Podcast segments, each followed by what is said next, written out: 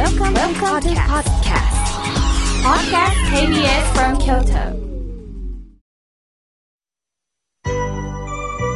さあ、ここからは皆様方からいただきましたメッセージを紹介させていただきます。まずはじめに、ぽっぽりさん、奈良県よりいただきました。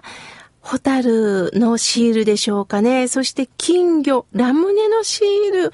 今こんなシールがあるんですね。すごく賑やかです。夏らしいですね。シールを貼ってくださいました。妙慶さん、今日は一人で放送を聞かせていただきました。夫と娘夫婦が登山に出かけたので、ゆっくり、のんびり、と書いています。そうですよね。ついこうね、周りに誰かいたら話したりもするでしょうし、まあ、ゆっくり落ち着いて聞いていただくっていうのは嬉しいですね。力を抜いた途端に気づくこと、いろいろとありました。妙慶さんのお声って風鈴ですね。涼しい風届けてくださってありがとうございますとのことです。ああ、そんなこと言っていただきまして本当にありがとうございます。そうですね。何かこう、皆さんの生活の邪魔にならない程度で、こう、リンリンと届けられたらいいなと、改めて、えー、ポップリさんのおはがきから感じました。ありがとうございます。さあ、続いての方です。えー、かも大好きかっちゃんさん、ご無沙汰しております。ありがとうございます。お盆終わりましたね。私はね、お盆の期間中、お内仏にお供えやお経をいただくこと、すごく好きなんですよ。お供えをするときには、亡き両親が好きだったものを考えています。それを食べてたことをずっと想像すると、切なくなるんですが、嬉しくなりますとのことです。ああ、そうですね。えー、お内仏を通じてお供え物をすることによって、亡きご両親が本当に生前喜んでたことを、今まさに、えー、かっちゃんさんは味わっておられるんですね。優しい気持ちが伝わってまいりました。ありがとうございます。さあ、続いての方です。純子さん、ありがとうございます。妙慶さん、いつもラジオを楽しみにしております。妙慶さんは親鸞上人の生い立ちとかも話してくださいますよね。知らないことで本当に勉強になります。これからもよろしくお願いいたします。とのことです。私がよくね、親鸞上人のお話をさせていただくのは、あの、頑張れとか、こんなことしたらかっこよく生きれるよとか、そういうことは一切おっしゃらないんです。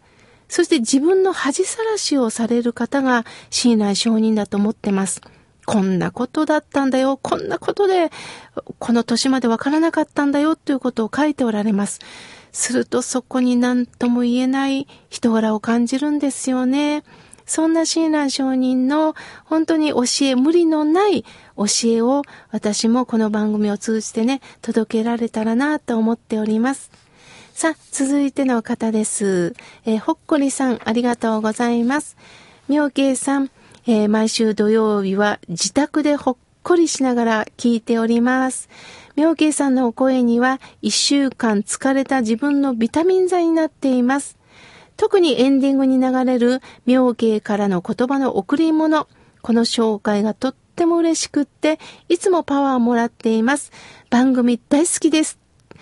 妙慶さん、これからもたくさんの人が笑顔になれることをお願いいたしますとのことです。ありがとうございます。ほっこりさん、ほっこりさんのメールで私も今ほっこりになりましたよ。ありがとうございます。さあ、続いての方です。えー、まゆみさん、ありがとうございます。みょうけいさん、私は56回目のバースデーを迎えます。母を亡くし、寂しいお誕生日ですが、でもこうして私を産んでくれたことに感謝しておりますとのことです。ああ、そうですか。お誕生日おめでとうございます。お誕生日おめでとうおめでとうと言うんですが、実は仏教ではね、誕生の誕っていうのには、ドキッとする意味があるんです。それは、偽り、気ままっていう意味があるんです。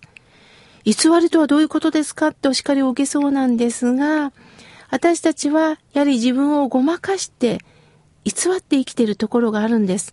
本当はしんどいのに頑張ろうとか、私も母として父として人を導かなければ、子供を育てなければ、子供として親の面倒を見なければ、これも無理して偽って生きてるかもしれません。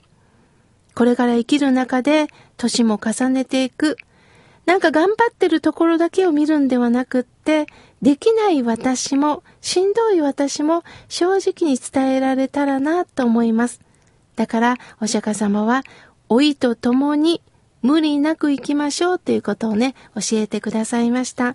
だから、誕生日、無理してないかなそんな自分にね、問いかけてみてください。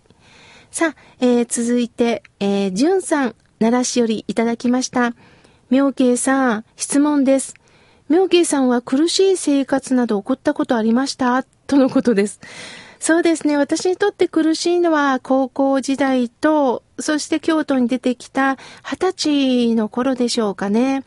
えー、まあ、仕送りはもらえなかったので、まあ、アルバイトをしながら家賃を払って勉強し、そしてすぐには就職できなかったもんですから、おしゃべりの、えー、本当にこう下積みのアルバイトみたいなことをさせていただきたり、あと放送局でね、あのー、いろんなこう、コピーを取ったりして、それをね、タレントさんに渡したりとか、そういうね、アルバイトをしていました。10万も月にありませんでしたから、とにかくひたすら野菜を食べたりしていました。タレントさんからいただいた残りのお弁当はね、美味しかったですね。まあそんな形で徐々に徐々にね、こうして生活ができるようになりました。懐かしいことを今思い出させていただきました。じゅんさんありがとうございます。まだまだたくさんのメッセージをいただきましたが、来週紹介させていただきます。ありがとうございました。